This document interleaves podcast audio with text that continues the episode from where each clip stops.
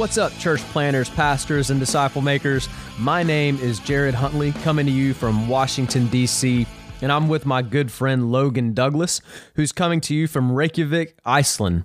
You are listening to In the Trenches, a podcast by ordinary church planters that exists to encourage and equip other church planters and pastors to make disciples in hard places.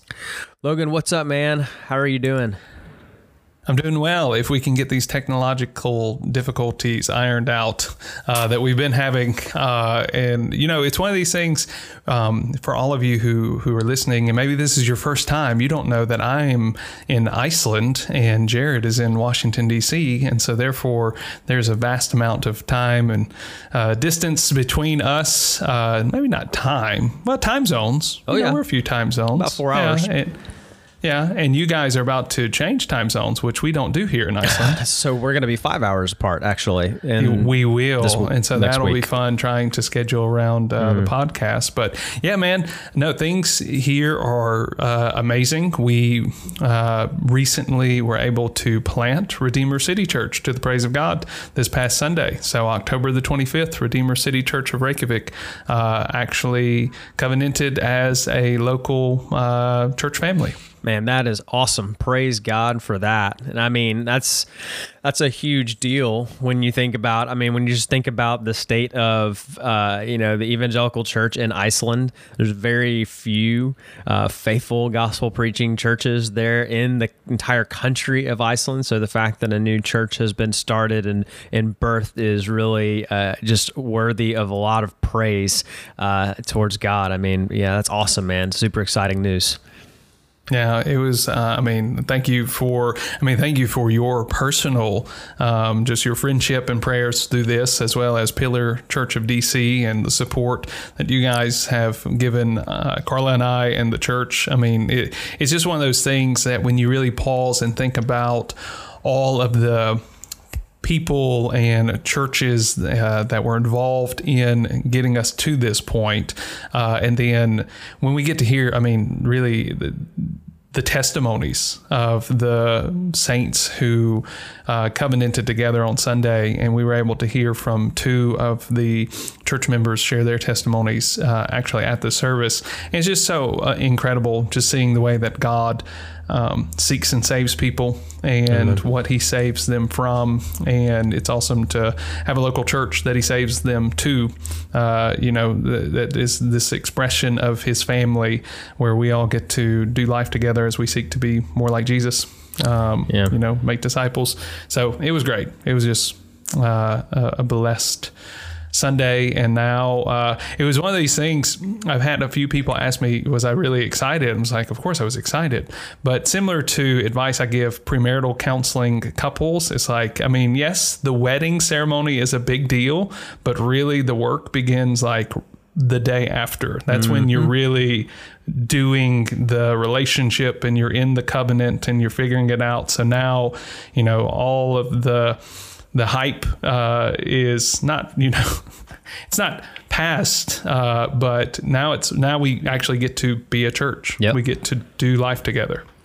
That's right that's right. I mean, it's definitely a momentous occasion, but you're right. It's just the beginning of a journey.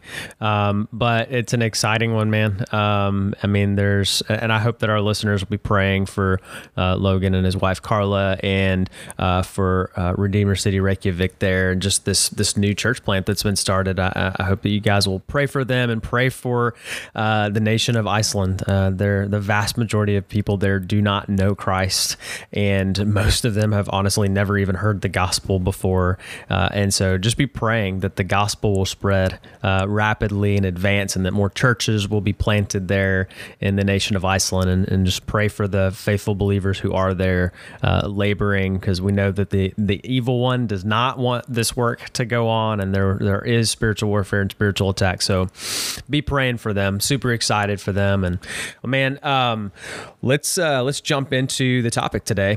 Uh, so we're going to be talking about about seminary. And the reason we're going to talk about seminary is because probably uh, whenever I meet somebody who is pondering or considering going into vocational ministry or bivocational ministry, uh, the first thing that they usually ask me about is like, which seminary should I go to, or what should I study in seminary, or should I go to Bible college, etc. And that's kind of the first thing that people think about when they begin to sense that God may be calling them into ministry in some capacity. And I know that was how I thought as well when I was called into ministry. I remember I was saved, gave my life to Christ when I was 24. And really quickly after that, uh, sensed that God was calling me to preach the gospel uh, and to give my life to that end. I knew there was nothing else I wanted to do with my life. I just couldn't imagine myself focusing full time on anything except scripture and on making disciples. And so the next natural thought for me was, well, I should go to Bible college. And uh, there was a, uh, you know, a small Christian college in Texas that offered a Bible degree. And I thought, perfect, I want to study the Bible. And so I went and, you know, got my, went to school, got a Bible degree, and, and God used that. And, and then uh, through that, experience, I learned about church planting and ended up going to Canada and uh, planted a church with the North American Mission Board there, and actually uh, did go to seminary and got my master's degree online uh, while I was in the mission field. Um, but I, I, remember, man. Um, thinking when I went to Bible college, like the, you know, in Texas and the South, kind of the natural like path so to speak, that you kind of see grow if you grew up around the church or you grew up in that culture is that well, first you go to Bible college and then you you get a job as a youth pastor somewhere, right, in a smaller church, and then maybe you get promoted to you know being a youth pastor at a bigger church. And I'm saying all this tongue in cheek, by the way, for our listeners. Mm-hmm. So, and then maybe you get you know quote unquote promoted to a you know a youth pastor at a larger church, or maybe a college pastor, or maybe if you're a really good preacher, you might even become the pastor, the lead pastor pastor at a smaller church, and then you know so on and so forth, and you just kind of work your way up the the ranks, so to speak, because that's what you see, you know, in the you know the church culture around you, and uh, it's just funny how that's just kind of how I assumed things were supposed to work going in, and then luckily I started actually reading my Bible and discovering that that's not exactly the way that things are just supposed to go, and so, um, anyways, I thought that talking about the role that seminary plays in preparation for ministry would be important because I think there are pros and I think there are cons and I think there are good reasons to go to seminary and I think there are not good reasons to go to seminary and I think that there are certain expectations we should have and uh, and and then things we should have our eyes wide open about when it comes to seminary. Yeah, no, I completely agree and um, you know, I immediately am thinking of something that you're familiar with because you were in the Army as I was in the Army. You know, this um, uh, OCS or ROTC mainly, mm-hmm. you know, mm-hmm. there, that you would get a fresh lieutenant, second lieutenant, gold bar, butter bar into your company. Uh, more than likely, he's a, a platoon leader and uh, he gets matched up with this E7 Sergeant First Class, and that lieutenant has possibly been to some military schools, but primarily for four years he was just getting uh, an academic degree, and if he went through ROTC, there was you know some military training. But the best lieutenants that I saw were the guys who showed up and humbled themselves and looked to that E7, that sergeant first class, and said, I, I want you to help me be groomed as a leader mm. of soldiers. And um, for our listeners, you want to ma- maybe it'd be helpful, like an E7, a sergeant first class would be somebody who's probably put in at least seven or eight years of mm-hmm. time already. They've probably seen some sort of you know, overseas, you know, like action in terms of being in a, you know, a war zone. And a brand new second lieutenant has seen none of that. They don't have any combat experience. They've probably, you know, had very little experience within the military. So just for those listeners who have zero concept of what we're talking about, just wanted to set that. Okay. That's it. Good catch. Good catch. And we're not trying to recruit you into the army. No. Um, but it, it is. We're trying like, to recruit you into the Lord's army. There we go. Mm. There we go. Uh, and so there's there were then those who showed up and acted like they knew better. They had a plan, they had an agenda, and they were ready to do this army thing, this leading of soldiers, having no experience, but they had a degree and they had a commission. I have seen this same phenomenon in churches to where a guy will go to a seminary to get, you know, for some it's an MA, but for most I think it's an MDiv, a Master's of Divinity degree. And when they're there, they're typically in an academic bubble. They might be a member of a local church. Lord, I hope they're a member of a local church, but they're probably not in leadership at that local church. And because of the academic rigor, they might not even be really involved in much discipleship or evangelistic um, activity. They, they, they might just be solely just studying systematic theology and church history and all of these things. And so then they graduate with this Master's of Divinity degree, and then they think, I wrongly that they are qualified to go and become the primary preaching pastor at some local church. Yep. Um, and I, I, I fear that the culture, especially in, in the U.S., and first, I want to say I am so thankful for the Southern Baptist Convention and the six seminaries that we have, and we'll get into this later about you know pros and cons of seminary. But mm-hmm. um, I think that churches, individual churches, have kicked the can mm. For pastoral uh, training to seminaries, and therefore they think that well, all we need is a is a guy with an MDiv who can oh, preach, um, and they don't actually look at what I would say that Scripture says that we should look at. And uh, hint, hint, spoiler alert, uh, it's not a, an academic theological degree. Bro, that's so good. It, it, I think you hit the nail on the head. I, because I think that you're right. I think that churches have kind of have kind of absolved themselves of the responsibility of training up, uh, you know, pastors and leaders, and like you said, they've kind of kicked that over to the seminaries. In the same way, I think that churches far too often have done that with counseling, right? So we we just send people off to counselors outside the church, and uh, you know, we instead of doing that hard work of working through that stuff within the local church. So, and I think that you're exactly right. And what happens when we have uh, young men, uh, and women who are you know in seminaries and they are getting trained. They're you know they're getting good training uh, as far as like academic training goes. They're getting uh, you know good education. We've got like you said the six SBC seminaries are all great institutions. Uh, they've got great professors. Uh, you know they teach sound theology sound doctrine and all of that. But what can happen is I think that a lot of times like we can create monsters at these seminaries. And what I mean by that is you've got these really smart uh, arrogant young people who come out of seminary who have really no practical hands-on ministry experience but they're way too smart for their own good. And they think that they know you know how to do ministry and they know how the church ought to be run. And they I know how to plant a, a church and I know how to you know lead a church or I know how to preach and things like that.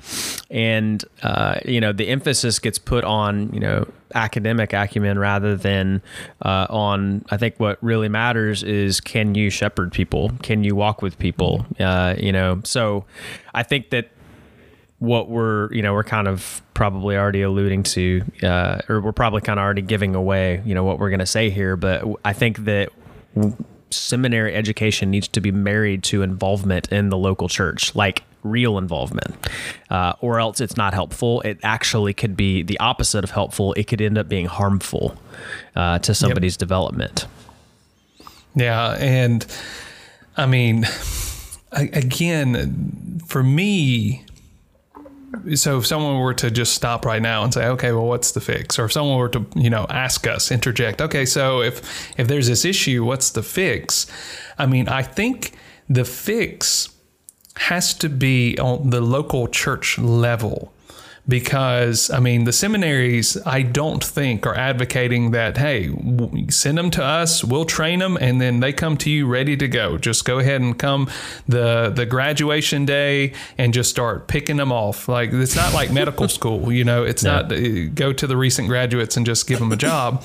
Um, it, it it needs to be a culture of understanding that character trumps education.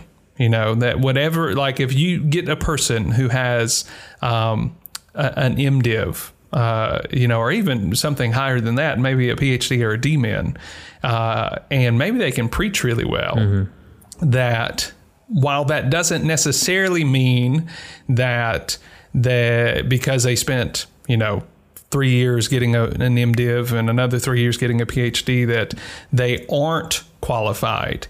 We have to understand that those things don't qualify them. Mm-hmm. That you can have a guy who has no seminary education or even Bible school education. You can have a guy who has an associate's degree who knows the Word of God, has godly character, and is able to, you know, lead you know if he if if he has a wife if he has children that he leads selflessly and sacrificially like Christ. And i mean there's no requirement apart from being able to rightly teach and handle God's word. Now, some would say, well, that means seminary.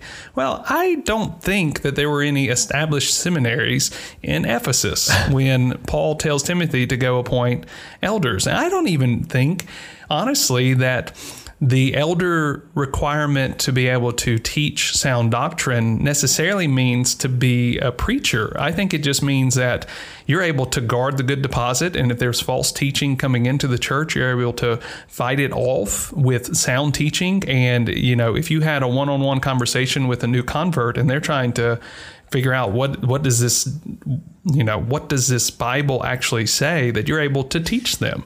Uh, so that could look any number of ways, but again, I think character is more important than a degree. Um, not to say that that means that well, then no one who aspires to the office of elder should go to seminary. I just think that churches themselves need to think about what type of man they want to call to the pastorate to lead them. And I think that a lot of churches have been wounded by very charismatic, gifted, strong leaders and preachers uh, with degrees who were lacking in the character department. Absolutely. Uh, couldn't agree more. I think that you know characters got to be uh, prioritized, and I think that a an elder or an aspiring pastor or a church planter can easily get the training that they need within the local church if they're trained well. I mean, right now um, we've got a cohort right now of about a dozen guys at our church that are uh, we're teaching them uh, how to how to teach and how to preach. Uh, we're teaching them, uh, you know, just some of the basic principles of shepherding, uh, some of the basic principles of what it looks like to be an elder with godly character. Uh, you know, teaching them just you know a little bit more in depth. We're, we're, diving into some systematic theology stuff and you know taking them a little bit in on a deeper dive than what we would you know maybe ordinarily do uh, you know on a sunday morning from the pulpit uh, things like that. And one of the reasons that we do that is to try to help discover potential future elders and potential future church planters and missionaries uh, and people who may be you know part of a church planting team or something like that is that we're we're giving opportunities for uh, guys and girls who want to you know go deeper deeper into, uh, you know, and really explore maybe a call to future ministry or a call to missions, uh, something like that, uh, or a call to leadership in uh, in our local church. And uh, you know, I think that providing opportunities like that within the local church is one of the best ways for people to learn. And we're not just doing it in a classroom level. Like there's actually like ministry assignments that we give. Like there's so like some of the things they've got to do. They've got to be you know in the community uh, at least two hours a month is what we ask them to do, sharing the gospel, going going out and doing intentional evangelism, and uh, there's other ministry projects that we assign them. Uh, and so I, I, think things like that, that's what really helps to train ministers, and that's what helps to train, uh, you know, church planters and and pastors is when you can bring them alongside of you, and you can, uh, you know, let you let them see you, uh, you know uh, run a membership class or let them you know sit in on a counseling session where you're counseling a church member you're doing some premarital counseling or you know letting them sit in on elders meetings where they you know watch as the elders deliberate very difficult decisions as they you know lead the church uh, or giving them opportunities to you know start to teach and to preach and to you know and, and teaching them how to do that and uh, you know just providing opportunities to do so. Um, that that's the primary way that people learn. Um, now, if that is in place, like if there is a if if someone if an aspiring minister is a part of a healthy church where those opportunities exist, then I think that seminary a seminary as a supplementary tool can be very very valuable and very effective, and I would highly commend it in that scenario.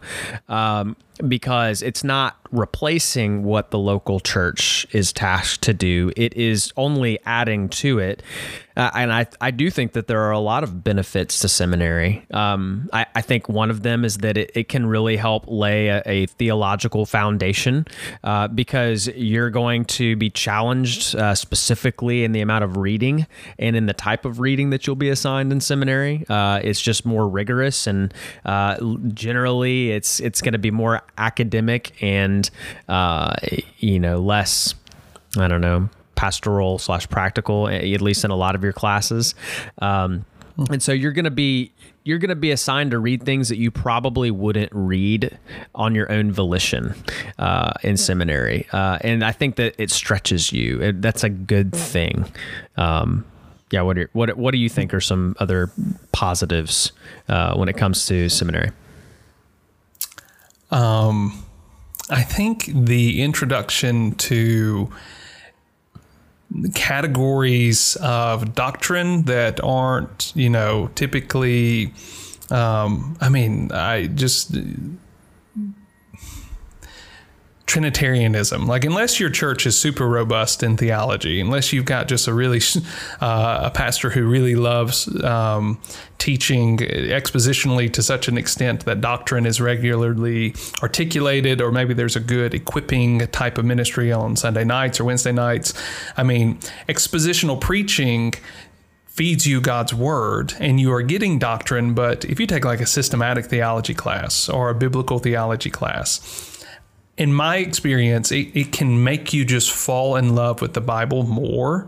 Um, mm-hmm. And then I think of like church history classes as well. Mm-hmm. I mean, getting to just read of how God has used uh, men and women throughout the ages uh, since the time of Acts um, to continue the building up of the Church of Christ mm-hmm. and to continue the mission of Christ is super encouraging, but it's also uh, comforting at times because you just see that, uh, you know, when you're a student of history, you, you realize uh, that there's nothing new under the sun. Yeah. You know, people have faced issues um, churches have had difficult seasons, and especially if you get into individual pastors and church leaders, uh, similar to biblical characters, you really see the you know the warts and all of them. Mm-hmm. You just see all their flaws and their mistakes, and um, you can really.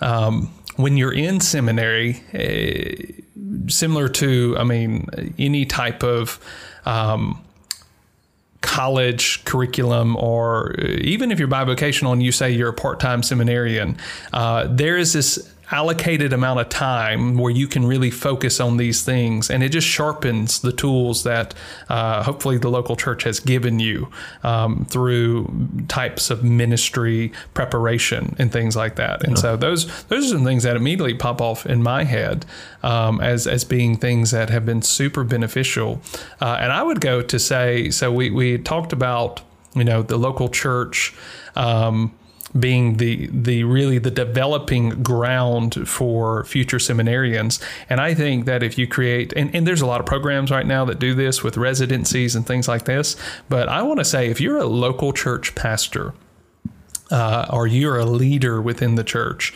uh, I would ask you to consider that if you have just uh, godly young man or woman in your church who is being trained up in the context of your local church and feels God's calling them to ministry and they feel like seminary is a natural uh, Bible college or seminary. I think most of the seminaries have uh, Bible colleges uh, at their location, so they could go and get a bachelor's degree and a graduate degree. I would ask you to consider paying for that. Hmm. Like, be willing to invest in their education to not only bless them, but potentially bless your church or at least the kingdom, whatever church they go to. Um, I think that churches need to be more willing to, uh, one, support the seminaries, but support the future seminarian in their midst. Um, and I've seen this. Uh, happen at one particular church I can think of in the DC area that I think both of us are familiar with, they paid for uh, an intern to go and get a master's degree of divinity and then eventually paid for him to go and get a PhD. Mm-hmm. And it was for the ability for him to equip the saints at that church. They just knew that, hey, we want you to go for this time to go and get equipped and then come back here and equip us. Sure. Um, and I, I just think that's a worthwhile investment any church can make um, in a very tangible way. Yeah. As long as they're not farming out that the you know the responsibility of preparation to the seminary, and I know who you're talking about, and and that they were just very involved in you know this this uh, pastor's uh, training and, and education and preparation for the ministry, and so it was you know they rightly see seminary or seminary as supplementary. Um, so mm-hmm. yeah, I, I I agree, man. I think it can be you know really beneficial, and it can be an investment that churches can make into you know yes the kingdom of God and potentially into their own church as they're, you know, helping continue to equip uh, well, you know, able bodied, um, you know, men for the ministry.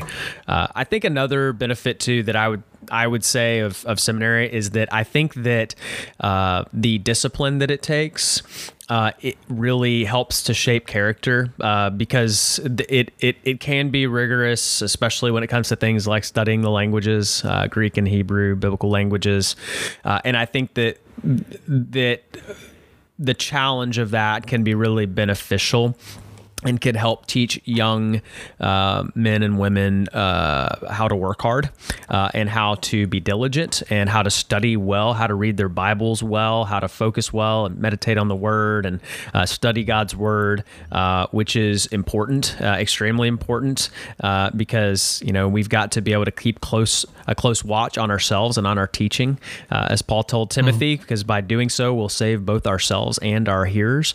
so you know we need to be diligent in uh, those things. And I think that that's a great, uh, you know, benefit to seminary is that it does challenge you and it does stretch you. And uh, I think it can help uh, just build good character and prepare ministers in that way that maybe they wouldn't get challenged uh, if they're, you know, I mean, a lot of a lot of guys are pretty good at being self-taught, uh, and they're pretty, you know, they they're readers. Um, but I think seminary does challenge you in a way that it's difficult to replicate in other venues. Um, yeah, but well, and even in that, I, one of the things I was thinking is it. Um, so let's say that it is a self-starter type A type mm-hmm. who already reads. Um, typically you you have a bias yeah, on what you exactly. read and you kind of like you have your niche and one of the things that's awesome about seminary is um, there's an assigned reading list mm-hmm. you know and, and they try to be somewhat comprehensive so that you can get a feel of different um, authors in different areas that might not be in your wheelhouse which is um, you know it, I so I remember taking a like church administration class uh, that covered a wide a range of what would be seemingly boring topics. uh, to some, to me, it was fascinating. But I remember interviewing a pastor friend of mine uh, about his his kind of um, church admin class when he went through seminary and you know his experience with administration. And he was like man i didn't take one when i went to seminary and i wish i had because administration is the thing that i'm the weakest at. And so i mean a lot of these seminaries now have kind of these programs that allow for you to get outside of your normal comfort zone and outside of your bubble mm-hmm. uh, to really, especially in a degree like an, an MDiv, is is designed. And one of the reasons it's so robust is it's designed to give you a lot of um, knowledge from different areas, whether it's theology or mission or ecclesiology, um, you know, or administration and things like that, counseling, to better equip you for the work at hand. Yeah. Yeah, I, I agree. I agree. I think that, you know, definitely some benefits. And I, I think that uh, what I want our listeners to come away with, though, especially those who are listening who maybe you're considering full time ministry or this is something you've thought about before, or maybe you're considering going to seminary, something like that. Um, my, you know, my counsel to you would be uh, first of all uh, before you you know make the decision to go into seminary make sure that you're a part of a healthy local church where you're getting you know discipled well where you're getting trained and make sure you've got leadership at your church that you know when you go to them and tell them hey you know I think God may be calling me into ministry and I'd like to explore this that they're willing to invest in you that they're not just like oh we'll just go to seminary and we'll farm this out to somebody else. Like be in a local church where you're going to get invested in. Um, and then another thing that I would recommend if you have the ability is I think the best way to go to seminary is to do it while you are quote unquote in the field uh, or while you're already, you know, like on mission, so to speak. Like, so like be a part of a church plant uh, or you know be you know if you're able to be in some sort of ministry role whether it's a, as an intern or you know like a uh, you know a resident somewhere as a part of a residency. If you're able to combine your seminary education with something like that I think that's the most effective way to do it. So like I I you know got my master's degree while I was planting a church in Canada and I got a master's in church planting, and it was great because I was learning about the very thing that I was also doing. So I was getting hands on experience, and I was being mentored, you know, by by Matt uh, up in Canada, while I was also, you know, getting a more robust, you know, academic side to the education through seminary, uh, and it was a really beneficial experience for me. Now, most most of what I've learned about ministry has been learned in the field. I would say like probably 95% of it. Uh, and, you know, the rest was, you know, at, at, seminary. There were some things that seminary taught me, but m- the vast majority of what I've learned has just from been from the experience of like, uh, you know, doing ministry, oftentimes falling on my face, you know, trying things that didn't work, uh, having difficult conversations, enduring disappointments, uh, you know, being, being turned on uh, by other, you know, believers or, you know, having people, you know, leave your core team while you're planting or you know having disciples that you baptize fall away from the faith. Like those are things that like you can't really be taught how to respond to that well in seminary. It, the only way you're going to learn those things is by experience is by doing it. And so um, that would be my my counsel uh, to somebody is like find opportunities to try to combine uh, you know field experience with an academic education yeah, it's. I mean, it's the difference between theoretical and practical. Mm-hmm. Um, when you're learning the theoretical, it's in it's in a sterile kind of environment. It's it's it, everything looks great on paper, mm-hmm. um, but you really don't understand how that translates to real life until you get into the field. Mm-hmm. And so I think that is just tremendous advice about being a part of a you know local church plant or a local church. Um, and I mean, so that if we're recommending to future seminarians that I mean there's also just the ability to do online seminary yeah. now and there's a lot of pushing uh, for you, you know local churches to be a part of the seminary education of future ministry leaders mm-hmm. and so uh, if you're you know if you're a local church pastor I would just really ask you to consider how could your church you know do that um, could you you know do you have have the bandwidth to be able to start some form of residency. Um, you know, or a pastoral internship. And I mean, that can look grassroots, that can just look like do you have people who aspire? Uh, if you don't know, then start at, you know, mm-hmm. start from the pulpit saying, look, we believe that God's calling people to lead um, in ways uh, that will bless others and build the kingdom. And so if you feel like, you know, God is calling you into ministry or calling you to missions or calling you uh, to lead, I mean, the aspirational aspect of elders, you know, are you, are you, making that something that is at the local church level and not someone thinking, well, that means I have to go and quit my job and go be a vocational pastor and go to seminary for three years. Is like, what if that actually meant that you just started reading books? with the pastor and having conversations intentionally and then you know when you go and do a, uh, a late evening pastoral visit, you go and contact that person. Mm-hmm. Or when you're doing sermon preparation, you ask that person if they want to come and just join in. Or, you know, uh, in, in any number of ways that you can invest. And then if you're the person who's aspiring uh, and you're a part of a church that you love and equips you, see if this is something that they could do. You know, if, if they would consider taking you on as an intern or a resident or approach your pastor and see if they would be willing to, you know, invest in you with intentionality towards this. And there are so many resources. So if you're in this situation, whether you are a pastor who is thinking that you'd love to know more about what this, um, how this would look in your context, uh, we can, you know, we would love for you to contact us uh, so that we can get you resources or connect you with people um, like Clint Clifton and other churches that we know that have um, various types of residencies and internships. And then if you're a, you know, uh, a believer, you know, uh, who feels that you want to go into ministry, uh, but you want to do it in partnership with your local church, you can, you know, ask us for uh, experiences. I think we both have experienced that context. So I did seminary online, just like you,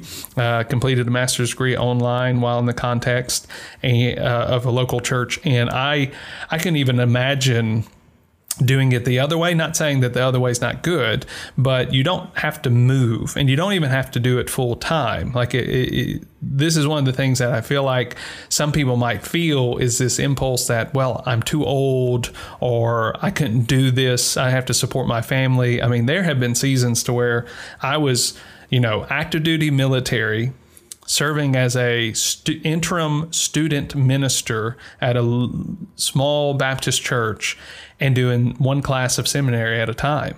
And I mean, it it and uh, similar to you, uh, Jared, it was like it was immediately applicable. Mm-hmm. And so, I mean, it can look any number of ways, but just I think I I'm uh, driving home what you were saying in the fact that the local church needs to be involved. And so, whether you lead a local church uh, and you're wanting to establish more of an intentional way to be involved uh, in bringing about future leaders in concert with seminary, or you're a local, are you a local church member who's thinking about going to seminary, you know, you should be involved, actively involved in a local church, and people should be actively involved in you um, developing as a future go- future gospel minister. Yeah, yeah, I I definitely agree with that, and I want to reiterate again that I think that if you're considering you know a future in ministry, or considering you know whether or not God may be calling you into ministry, whether that's even if it's lay ministry, like even if you plan to have a, a, a secular vocation, but you want to be highly involved in church planting or the local church, and you want to supplement that with a seminary education, I would highly encourage you to go like look for an opportunity to prayerfully be a part of a church planting team. Uh, like if you're a young person in college or recently graduated college, I know actually the North American Mission Board has a program called Go To, and basically they've got this emphasis right now. It's actually the IMB and the North American Mission Board. You can do this uh, either uh, domestically or internationally, and the idea is that you commit to give your first two years out of college because most people when they graduate college they're thinking about what city do i want to settle down in? Well instead of thinking about it that way think about well where can i move to leverage my life for the kingdom for the first two years out of college? Because a lot of times when you're first graduating you've got a lot of flexibility. You're not tied down anywhere yet.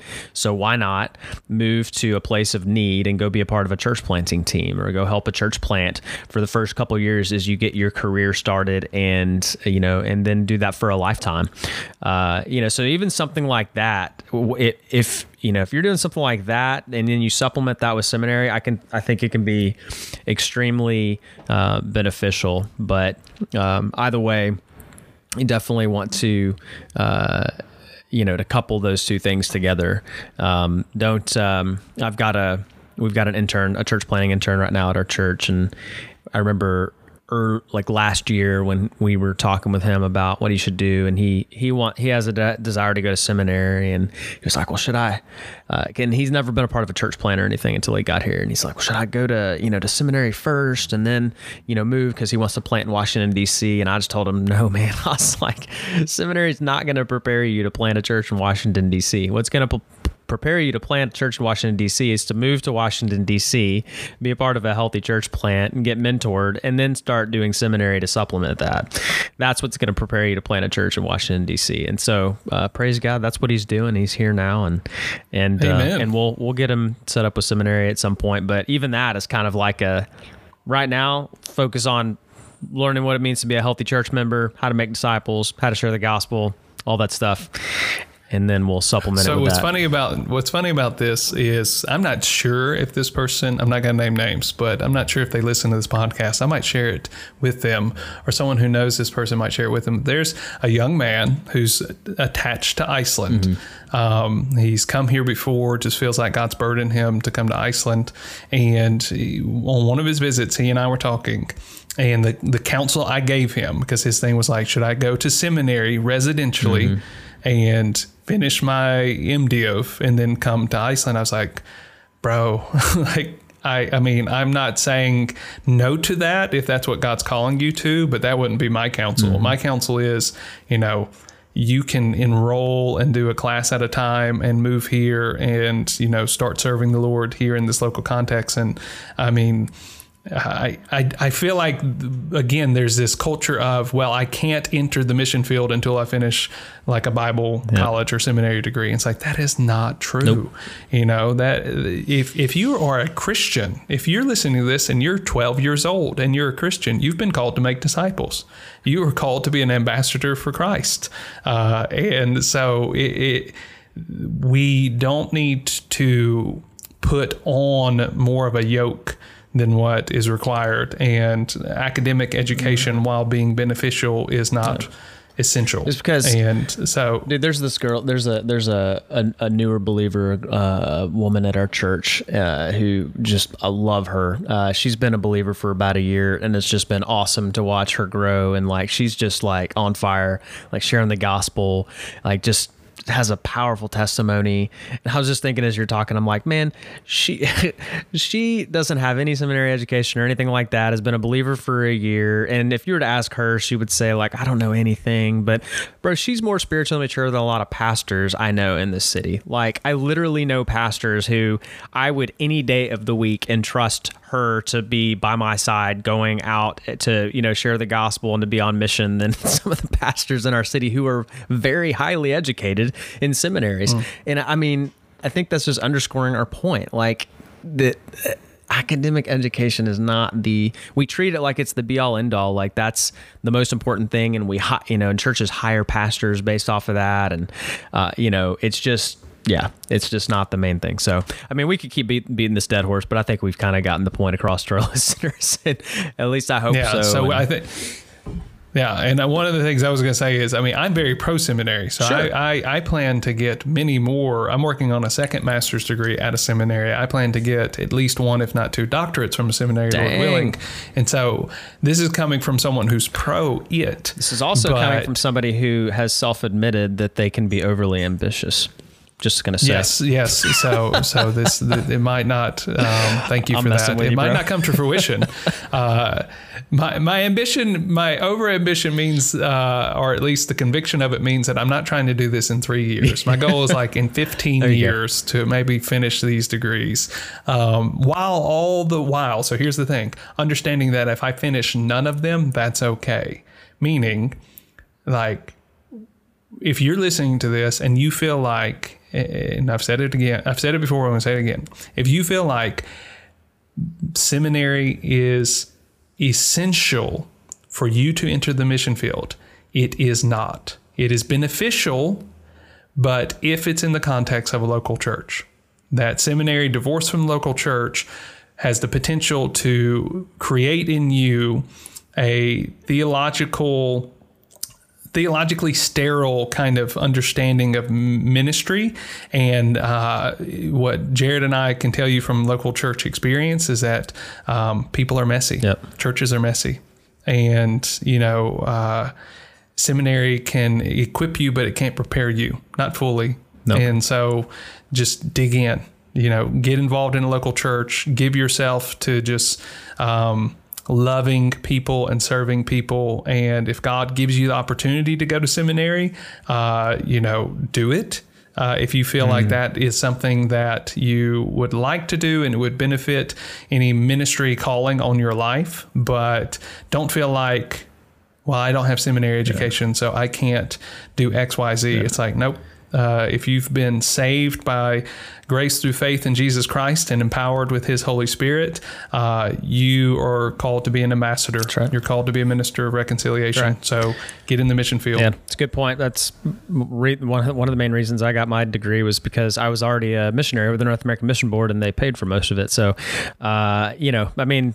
That's just if you have an opportunity, like Logan said, then that might be you know a time when you should seriously consider it. And one of the main reasons I did it is because I felt like, well, it would kind of be silly for me to not go get my degree, seeing as it would essentially be almost completely paid for. And so I felt like being a good steward of opportunity meant availing myself of it and getting that degree. So, well, uh, we want to thank you guys, our listeners, for tuning in to another episode of In the Trenches. We hope today's episode was encouraging to you. If it was helpful to you, and if you feel like it might be helpful to somebody else, we would be honored if you would share this episode with other people and uh, pass on the End of the Trenches podcast uh, to other church planters or people interested in church planting, so that they can uh, just also uh, benefit from uh, the the content that we've got. You can always go and listen to other past episodes on our website www.getinthetrenches.com.